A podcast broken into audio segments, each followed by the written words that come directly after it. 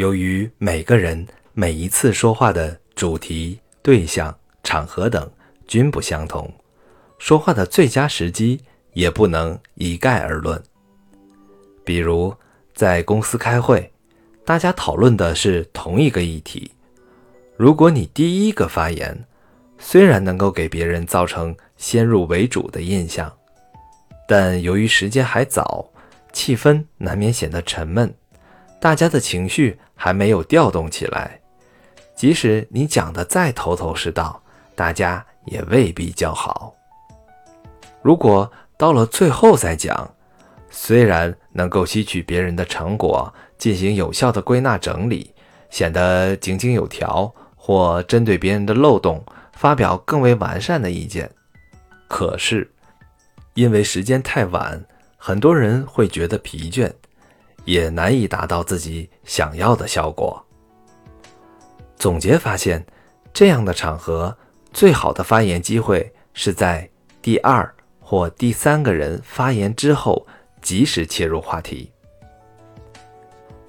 这个时候，说话的气氛已经活跃起来，只要。你的讲话有真知灼见，就一定能够引起大家的关注。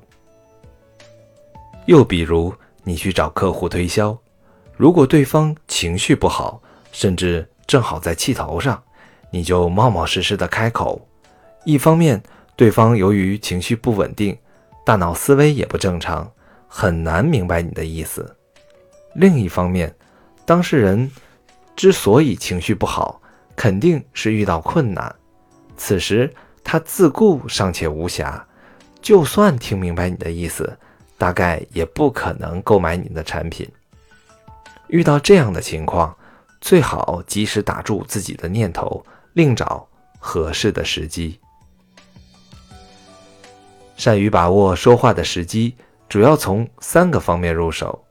首先是时间，要求该说的时候说。不该说的时候不说，其次是话题，该说的事情就说，不该说的事情不要提。第三是对象，该说的人面前说，不该说的人面前不要说。我们除了要把握和捕捉说话的时机之外，还要善于创造说话的时机，比如。同样是上门推销，假如你正遇上对方情绪不稳定、心情不好，你可以先帮助对方试着去解决问题，使对方的情绪稳定、心情好转之后再行推销。你也可以分散对方的注意力，逗对方开心。只要对方的心情愉快，什么事情都会变得容易达成。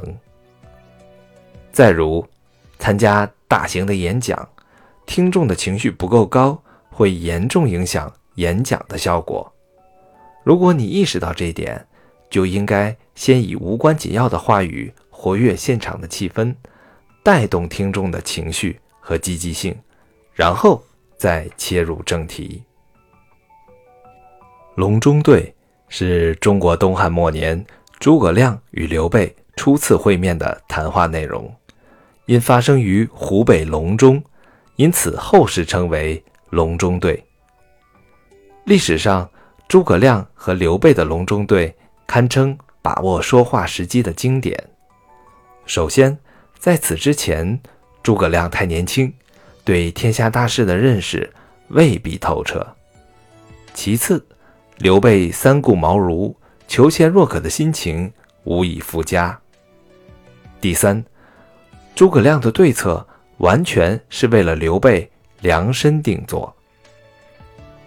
隆中对中，诸葛亮为刘备分析天下形势，提出先取荆州，再取益州，成鼎足之势，继而图取中原的战略构想。